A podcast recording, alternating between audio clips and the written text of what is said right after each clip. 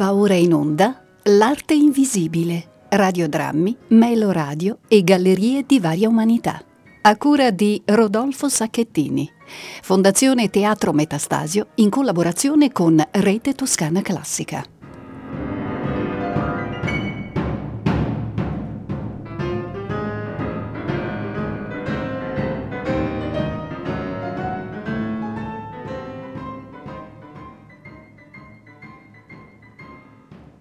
Questo strumento, che tra la luce e i rumori del giorno perde i suoi attributi miracolosi, riattinge nel cuore della notte, simile a certi fiori e a certi mostri, le sue incantevoli virtù. Direi che in quel silenzio la radio diventa qualcosa come un medium, un medium cosmico che stimola non solo il nostro udito, ma sommuove la nostra coscienza nelle facoltà più indecifrabili, la memoria e il presentimento. Benvenuti alla terza puntata del ciclo L'arte invisibile, radiodrammi, meloradio e gallerie di varia umanità. Io sono Rodolfo Sacchettini e in regia davanti a me Valentina Marchi. Queste erano le parole di Leonardo Sinisgalli, poeta, saggista e anche l'autore della prima rubrica dedicata alla poesia alla radio, eh, il teatro dell'Usignolo, firmata con eh, Gian Domenico Gianni nel 1947. Insomma, eh, la radio, un medium notturno che sommuove la nostra coscienza nelle facoltà più indecifrabili, la memoria e il presentimento. E anche per questo noi con questo ciclo cerchiamo di riattivare la produzione artistica eh, rispetto a un genere, quello legato alla radio, troppe volte trascurato, ma che in questo periodo forse suona, è il caso di dire, in maniera nuova. E dunque questo ciclo L'arte invisibile, giunta adesso alla terza puntata, ci accompagnerà nei mesi autunnali, invernali, portandoci fino alla primavera, al mese eh, di aprile, con tante opere, tante opere realizzate appositamente per la radio, con quindi caratteristiche specifiche che vadano a esaltare le qualità dell'ascolto. Tutto questo è realizzato dalla Fondazione Teatro Metastasio, diretta da Franco Di Ippolito, con la consulenza artistica di Massimiliano eh, Civica e è realizzata in collaborazione naturalmente con Rete Toscana Classica. E sono opere radiofoniche che vengono registrate da Andrea Benassai che cura anche la post produzione e che potete ascoltare anche visitando il sito del Teatro Metastasio e quello nostro naturalmente di Rete Toscana Classica. Gli appuntamenti che sono previsti riguardano generi specifici come quello del radiodramma, cioè la creazione originale, la scrittura ugi- originale pensata appositamente per la radio.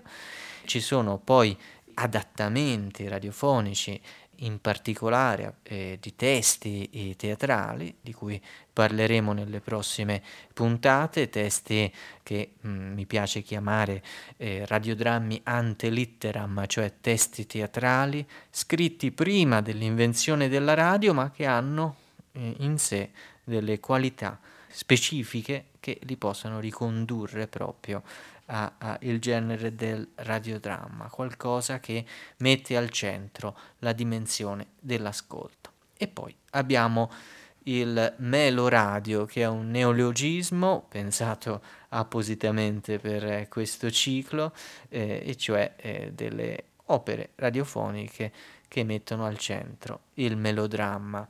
E in particolare di questa parte si occupa Claudio Morganti. Claudio Morganti attore, regista e autore attivo da molti anni, un'importante figura della nostra scena uh, teatrale che ha mosso i primi passi insieme a Carlo Cecchi, poi uh, per molti anni è stato in coppia ad Alfonso Sant'Agata, dando vita a un duo uh, storico del, del nostro teatro e poi ha percorso una strada individuale, ma in, in, in, realtà sempre in stretta relazione a un gruppo di attori, attrici e artisti, perché Claudio Morganti ha sempre unito la sua pratica teatrale anche a una pratica di pensiero, di ragionamento sul fare artistico, sul fare teatrale e in particolare sul fare del, dell'attore. E Claudio Morganti ha realizzato un ciclo in cinque puntate, tutte dedicate interamente al Rigoletto di Giuseppe Verdi. La maledizione, piccolo viaggio senza ritorno, guardando da lontano il Rigoletto di Giuseppe Verdi, questo è il titolo complessivo del ciclo che propone Claudio Morganti, a firma sua e di Rita Frongia, e quella che sentiremo oggi è la seconda puntata, intitolata Piccionaia. La scorsa settimana è andata in onda la prima puntata dal titolo uh, Libretto, eh, dove eh, Morganti ci ha mostrato anche con una lente di ingrandimento il valore che può avere eh, una risata nel, nell'interpretazione vocale in un particolare passaggio. E adesso in questa seconda puntata Claudio Morganti è affiancato da Roberto Abbiati. Abbiati è un artista molto originale e un un artista artigiano, potremmo dire, così lo descrive il critico teatrale Gabriele Rizza. Abbiati inizia lavorando per il teatro alla Scala in qualità di mimo nell'opera The Flood di Stravinsky diretta da uh, Peter Ustinov, e, mentre impara a suonare la cornamusa e con Marco Paolini anche il banjo e i cucchiai in Uomini e Cani. Va in Brasile, a Salvador de Bahia a mettere su un teatro in Bolivia, presenta il suo impareggiabile Riccardo l'infermo, il mio regno per un pappagallo e trova il tempo per dare vita con un gruppo di disabili alla compagnia Yorick Spettacoli. Poi lavora al cinema con Carlo Mazzacurati, ma preferisce le vie del mare e della seta dove incontra con i suoi spettacoli naturalmente Moby Dick, la giraffa, il fratello pasticcere Leonardo Capuano, Biancaneve e altre creature mute di stralunato stupore. E dunque Claudio Morganti e Roberto Abbiati ci racconteranno un altro aspetto di quest'opera straordinaria di Giuseppe Verdi. Rigoletto, scrive Morganti per presentare il lavoro, è, insieme a Trovatore Traviata, eh, opera della cosiddetta trilogia popolare. Perché si chiama così? Perché i protagonisti sono personaggi del popolo o perché queste furono le opere che consacrarono definitivamente Verdi a livello popolare? Naturalmente, ci dice Morganti, possiamo dire per entrambi i motivi, ma questa è la norma, la consuetudine che vorremmo aggirare, eludere e trasformare. Trasformazione. Parleremo dunque di Rigoletto nella sua dimensione popolare con Roberto Abbiati, un periglioso viaggio in bicicletta attraverso le antiche nebbie della pianura padana, accompagnati da dialetti, camion, fantasmi, falegnami, campanelli e improbabili strumenti musicali. Dunque questa conversazione d'artista eh, si intitola Piccionaia, è la seconda puntata, il testo di Claudio Morganti e Rita Frongia, la regia di Claudio Morganti, le voci Roberto Abbiati e Claudio Morganti. Buon ascolto.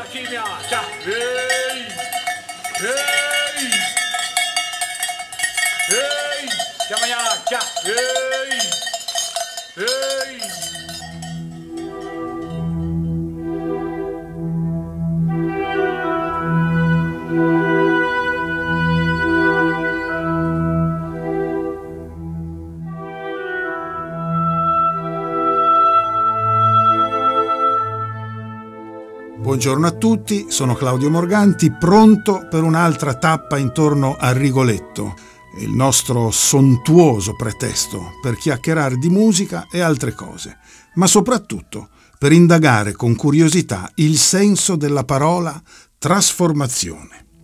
Vi ricordo che trasformazione è il tema di fondo che lega tutti questi nostri incontri, trasformazione della norma verso il grottesco e o verso il sublime, perché sappiamo bene che il grottesco può facilmente virare in sublime.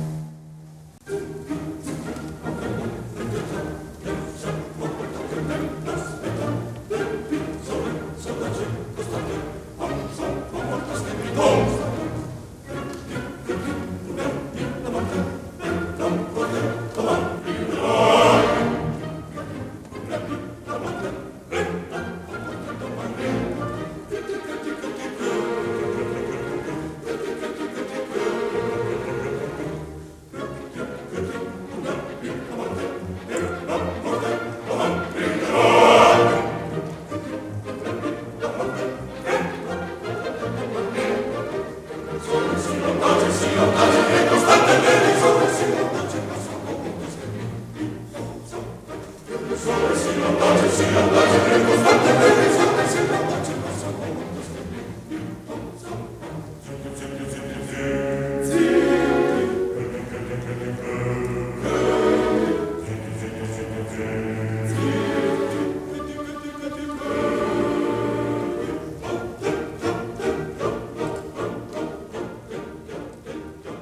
Come ho avuto modo di dire nell'altra puntata, Rigoletto al suo debutto ebbe un notevole insuccesso di critica. Però gli appunti di Verdi, le sue lettere anche eh, che, che, precedono il debutto, testimoniano del fatto che questa scomposta e ineducata reazione era tutt'altro che inaspettata. E Verdi sapeva anche che la gente, il pubblico, avrebbe apprezzato moltissimo quest'opera. Infatti, tra il popolo si cominciò da subito a cantare le arie di Rigoletto. Eh, Rigoletto fa parte della cosiddetta trilogia popolare, insieme a Trovatore e Traviata. Popolare perché i protagonisti delle opere sono persone del popolo, sono quasi degli emarginati, anzi anche senza quasi, e poi anche perché diedero a Verdi un successo di portata popolare e anche internazionale. Ma chi è questo popolo?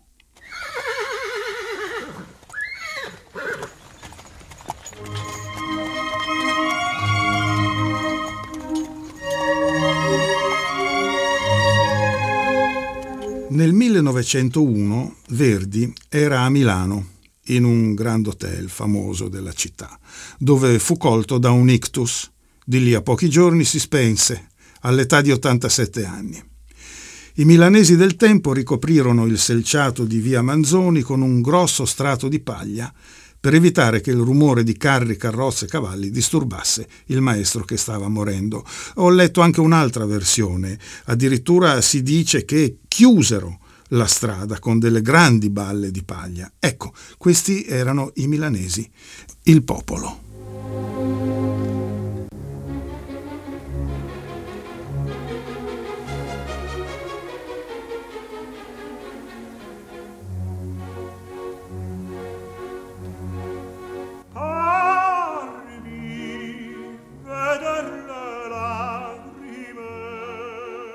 Io volevo iniziare saccheggiando Francesco Maria Piave e leggere una mia captazio benevolenzie rivolta al benevolo ascoltatore, ma non lo farò, perché è tardi e perché ho qui con me il mio primo ospite e sono ansioso di farvelo conoscere.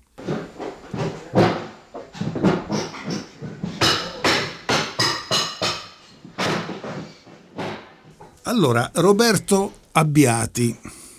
Posso farti qualche domanda? E sono venuto apposta. Sono venuto apposta, Bene. appositamente. Bene, dove sei nato?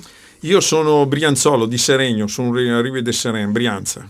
E mm, tuo papà che mestiere faceva? Il mio papà faceva il camionista, guidava il camion. Era bello il camion di tuo papà? E guarda, mi sono sempre stato l'ultimo della classe, ultimo, ho bocciato anche in quinta elementare. L'unica soddisfazione che avevi quando eri piccinino è che mio papà mi portava a scuola junto il camion. L'ultimo della classe arrivava junto il camion. E tua madre che mestiere faceva? Mia mamma era parrucchiera, faceva la parrucchiera, poi si è sposata, tira sui bagai.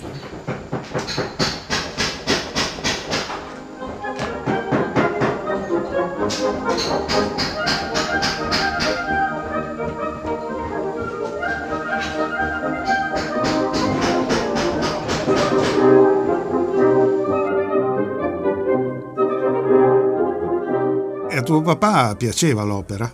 Non ho proprio idea, proprio no, perché no, no, la mia mamma la cantava, il mio papà non mi ha mai cantato. M- ma la musica, ascoltava Sì, qualcosa? sì, gli piaceva Gianna Nannini. A tuo papà? A mio papà, Eh. ma solamente a una certa età, quando era in pensione cominciava a piacere Gian- Mia sorella dice che piace Gianna Nannini e allora va avanti sci se ne fa. E tua mamma? Mia mamma cantava in dialetto, cantava proprio perché la sua mamma, la mia nonna, lei era filandera. I- la- le lavoratrici della filanda e cantava in tutto il dì al ritmo della filanda. Mia mamma mi ha insegnato tutte le canzoni della filanda e la cantava sempre. Quindi possiamo dire, senza tema di smentita, che tu non provieni da una famiglia di musicisti? No, proprio no. No, pro- Cantanti. proprio no, Un cantanti. po', un po' cantanti. Tu cantavi, tu, dalla parte di mia mamma cantava in tu. Canta- E, e Rigoletto? Cosa ne sai? Mi,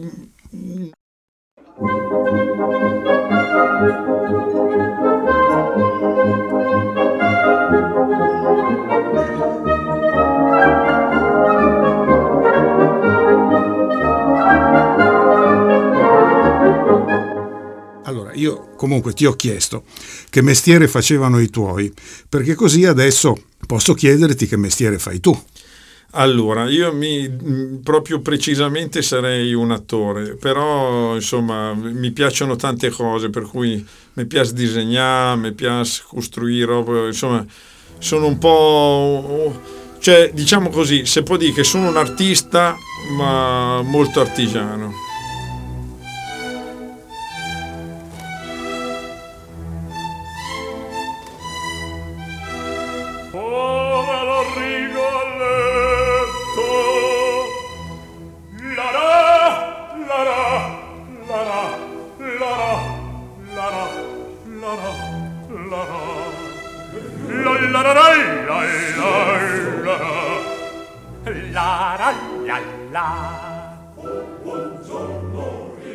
E se ti dico che sei un clown, dico bene o dico male? Dici bene, perché ho cominciato con la clowneria e la clowneria è una cosa molto sofisticata, molto, eh, come dire, è scienza pura.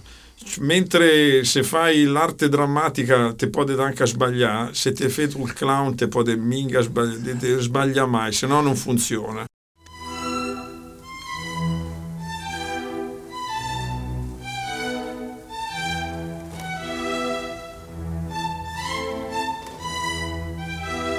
Povero Rigoletto.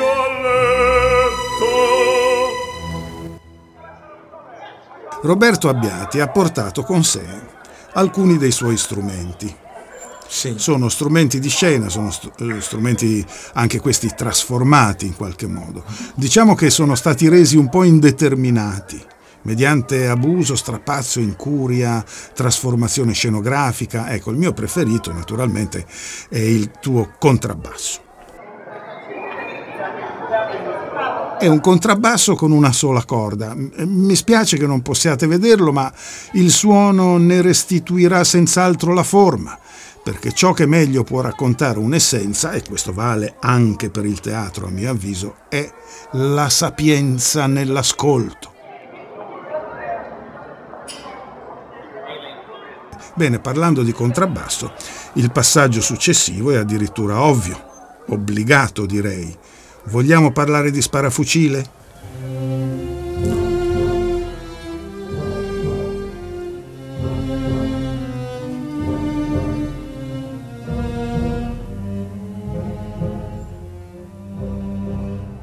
I francesi lo chiamavano Saltabadil. Saltabadil in Brianza che il Gaminga aveva di lavorare, ah, ecco. che lì il ecco. Badil salta dalla parte là, come dire, lascia andare il Badil e lavora, no?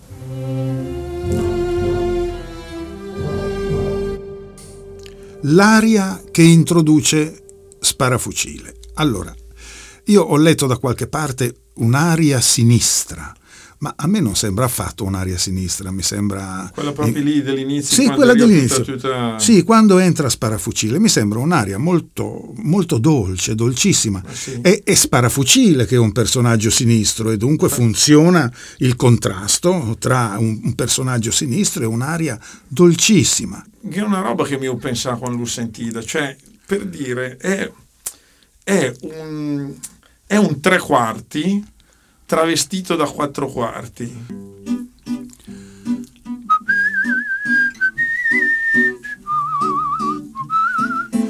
Però se tu gli aggiungi un quarto diventa quattro quarti, però se ti te senti le come dire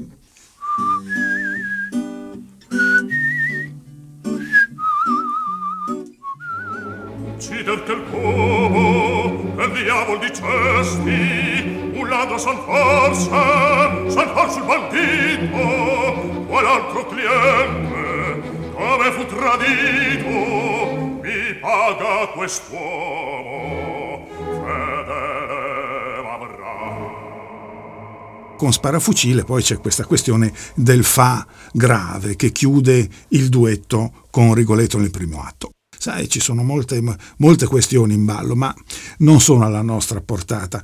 Ah, Possiamo però provare a, a sentirlo, questo fa grave. È possibile? eh, per farlo proprio grave c'ha il contrabbasso.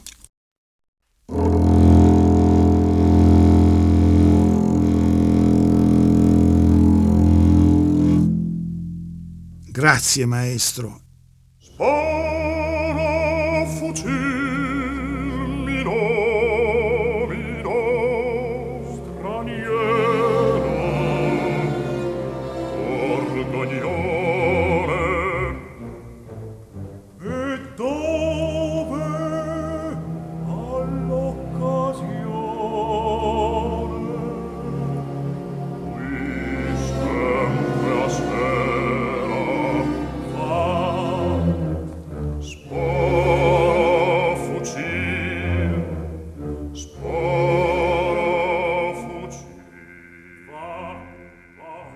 A me sembra un momento molto interessante dal punto di vista musicale, no?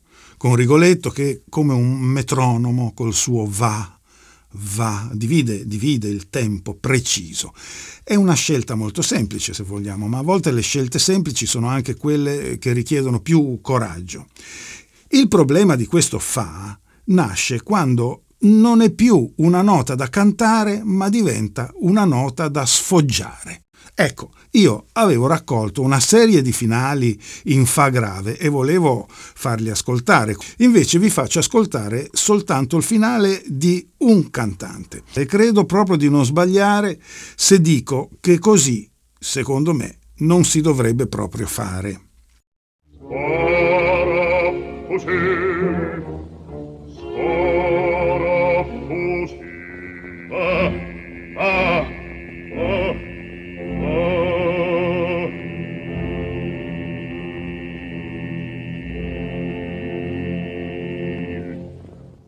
Beh, insomma, non è, non è possibile finire addirittura quasi dopo l'orchestra, quando tutti, dico tutti gli altri cantanti che ho sentito, finiscono più o meno insieme all'ultimo va di Rigoletto, lasciando all'orchestra il compito di sfumare. E non lo dico il nome di questo cantante che è un cantante di un'altra generazione, ma ho scoperto che è famosissimo ed è sempre citato. E quindi non vorrei attrarre su di me la maledizione di tutti i suoi estimatori.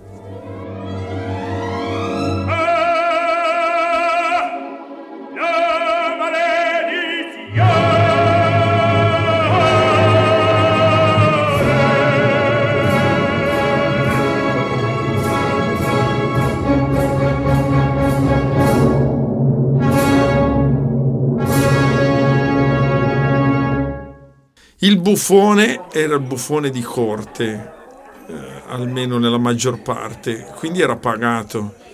Il clown arriva fuori un po' dalla commedia dell'arte, probabilmente erano quelli che non, erano, non erano stipendiati, dovevano procurarsi i, i soldi in altro modo. Cioè, il buffone è un professionista, il clown assomiglia più a un dilettante artigiano. Senti, c'è chi dice che il clown è come un extraterrestre, un alieno. Sì. Uno che viene da fuori, uno mm. che va in qualche modo incontrato, conosciuto, mm. una, uno, uno strano.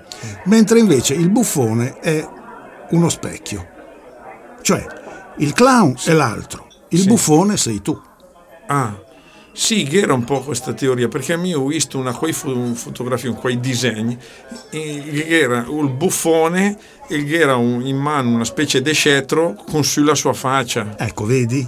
Eh, vedi? Non sarebbe male se tutti quanti noi, quando ci guardiamo allo specchio, vedessimo un buffone.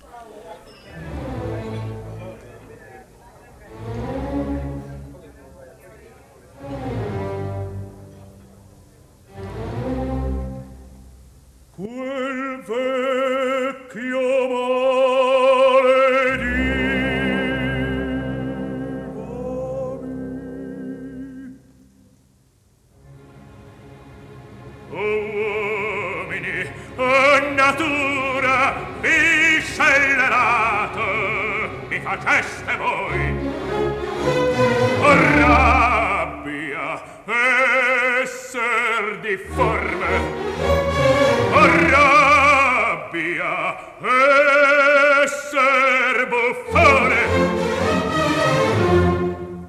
Non dover non poter altro che ridere.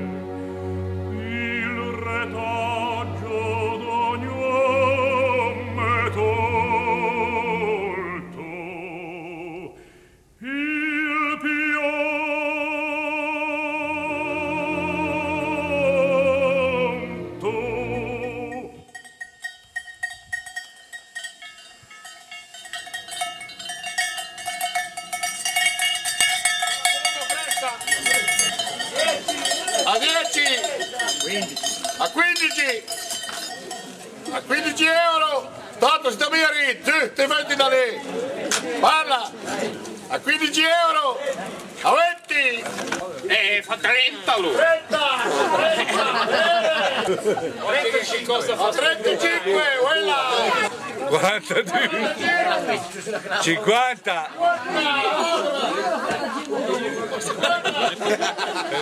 50!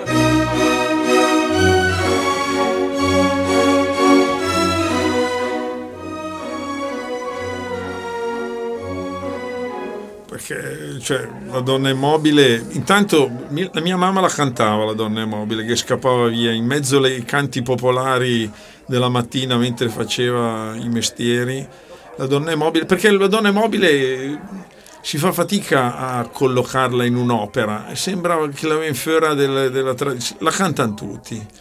La mia impressione naturalmente è quella di averla sempre conosciuta, la donna immobile. Sì, cioè non capito. c'è un giorno in cui io ho sentito per la prima volta la donna immobile. Non esiste, l'ho sempre saputo, come, come il mare per chi nasce al mare. Non è c'è come la primo... pasta asciutta, ecco. perché per... tu hai in mente un momento in cui è la tua prima pasta asciutta. No, no, no. la pasta asciutta l'abbiamo sempre mangiata. Sempre. Sempre. E la donna immobile l'abbiamo sempre ascoltata e saputa.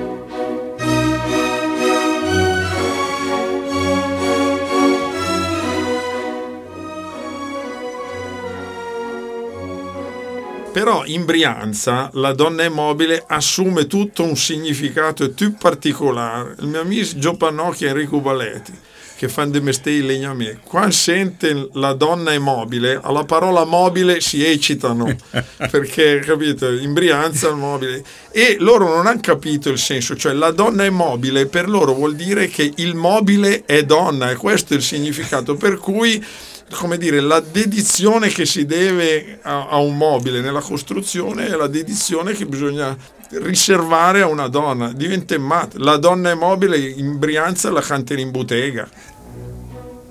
è sempre misero chi a lei s'affida chi le confida mal cauto il urmai non sentesi felice appieno il su quel seno non li amore. La donna è mobile qual piuma il vento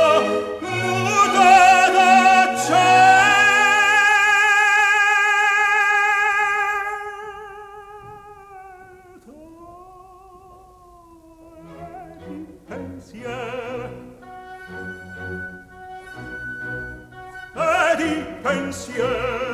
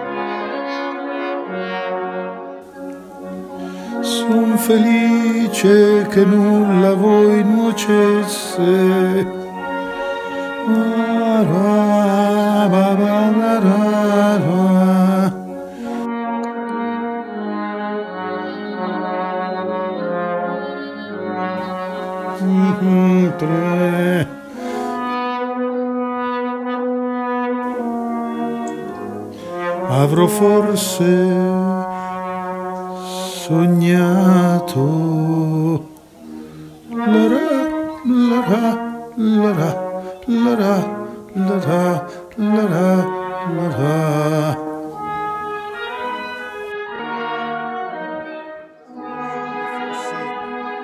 canzone della tradizione napoletana? Cioè tipo de fa con il mandolin. Ecco, sì,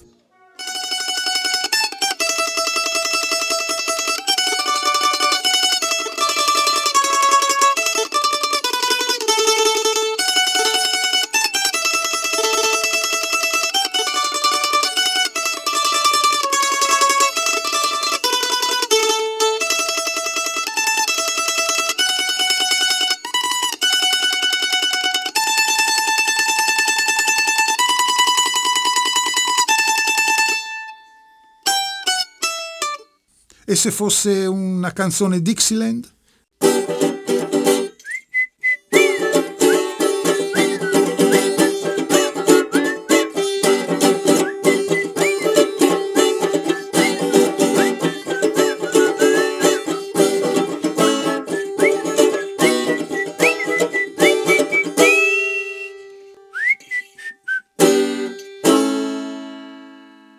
E se fosse un valzer, non so, da da da da da da da da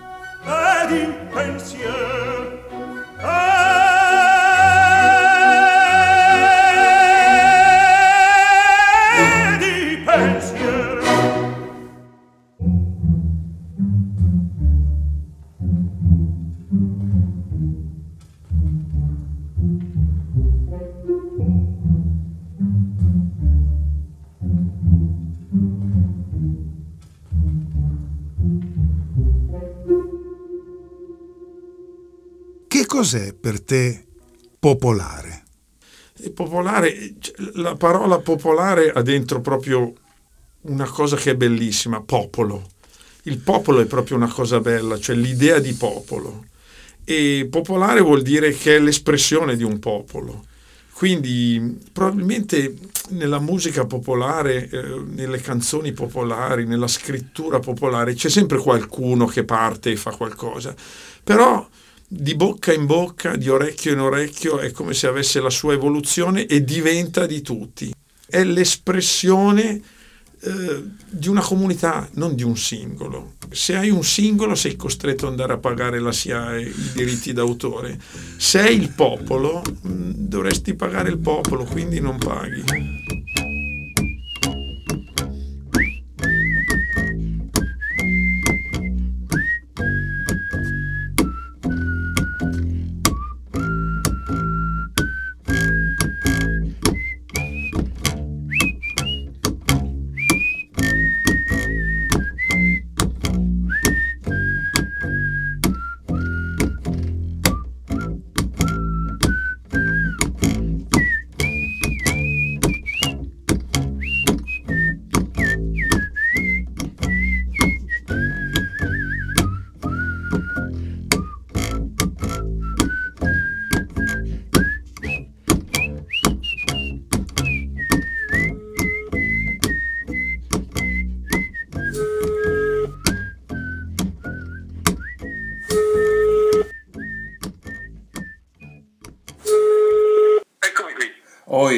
Come stai, Robby? Tutto bene, dai, via. Tutto bene? Ascolta, Sì. hai mangiato? Dimmi. Mm, sì, mm, frutta, cose così. Ho mangiato. Non non hai mangiato la pasta asciutta? No, la pasta asciutta l'ho fatta ieri sera, fatta in casa, buonissimo, con la farina un po' integrale. Ogni tanto faccio la pasta, ogni tanto faccio i gnocchi. E ogni volta penso a te, perché io la faccio, la faccio eh, spesso pasta all'uovo. Però tu una volta mi hai detto, ma sai anche la pasta semplicemente con l'acqua fatta al minimo così? Ed effettivamente anche i gnocchi, se li fai senza uovo, è meglio. Ma te sei sicuro che non ti ricordi la prima volta che hai mangiato la pasta asciutta? No, non me lo ricordo proprio. Ma, ma- sì. ma perché io non so se sarà una cosa di autosuggestione, ma mi sembra di ricordarmelo. Davvero? Ma guarda che strano. E mi sembra di aver, di aver mangiato per la prima volta tubetti al pomodoro. Davvero? Sì, ma, ma forse non è vero. È una sensazione. Però la donna è mobile no. La donna è mobile è uguale, non mi ricordo, non mi ricordo niente. Allora, Io l'unica volta che, che la, la più indietro che posso andare di- di- di- di una pasta asciutta, la mia è quando scappai di casa, però mi ripresero, cioè scappai la mattina, mi ripresero il pomeriggio, il papà del mio amico con cui ero scappato di casa, che era un sarto che abitava nel cortile, eravamo scappati in due, io e Enrico. Quando sono tornato a casa, mia mamma, che non avevo mangiato a mezzogiorno e tutto, mi mise la, la testa sotto l'acqua fredda e poi mi mise un piatto di pasta asciutta sul lavandino da mangiare. Tu sei un polistrumentista. Eh, mi ha chiamato per farmi questa domanda qui a quest'ora de- de- della notte. Eh, sì, allora, eh. polistrumentista vuol dire uno che suona tanti strumenti. Io effettivamente suono tanti strumenti, però tanti strumenti male. Tutti male. Sì, Ma la cornamusa, allora la cornamusa è in una sola tonalità, cioè hai un bordone che è una nota fissa e devi suonare tutte le altre note che, che- che suonino bene con quella nota lì. quindi non avresti potuto fare la donna immobile con la cornamusa. No, potevo fare qualche, qualche nota della donna immobile mancando, cioè Verdi secondo me non aveva ancora concepito un'opera in cui era prevista il suono della cornamusa. Eh, però ci ha messo tanta roba strana Verdi nelle, nelle opere, eh? ci ha messo tante cose strane, sì sì sì, l'incudine nel trovatore. eh, secondo me se, se fosse esistita la batteria avrebbe trovato modo di metterci anche quella. Se poi avesse, avesse conosciuto me Verdi probabilmente avrebbe potuto anche mettere una cornamusa. No, non avrebbe messo la cornamusa, avrebbe messo te che suoni la cornamusa. Ah, ecco, Eh, quello sì. Sono direttamente. ancora alla ricerca di un compositore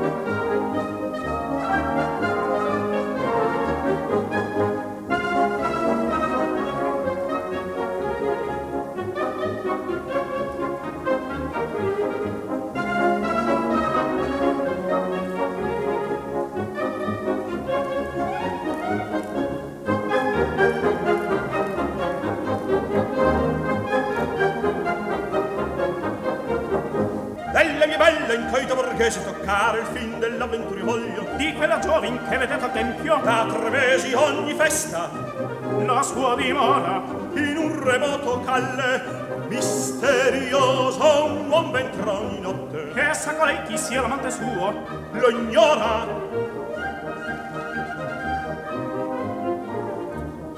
Quante beltà mirate le vince tutta e dice fra la sposa. Non vada il conte a duca a me che importa? Dirlo ad altri potria ne sventura per me certo saria.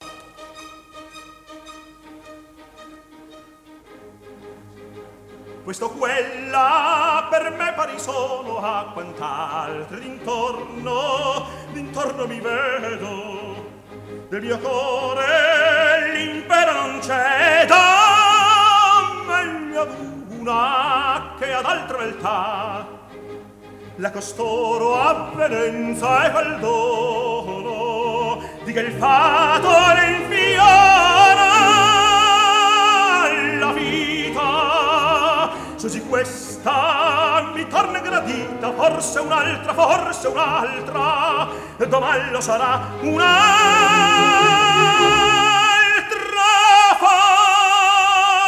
forse un'altra. Domani lo sarà.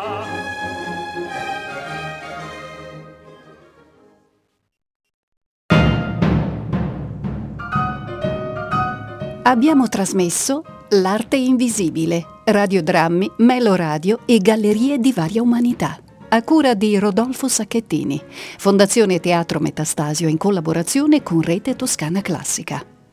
La maledizione. Piccolo viaggio senza ritorno guardando da lontano il Rigoletto di Giuseppe Verdi.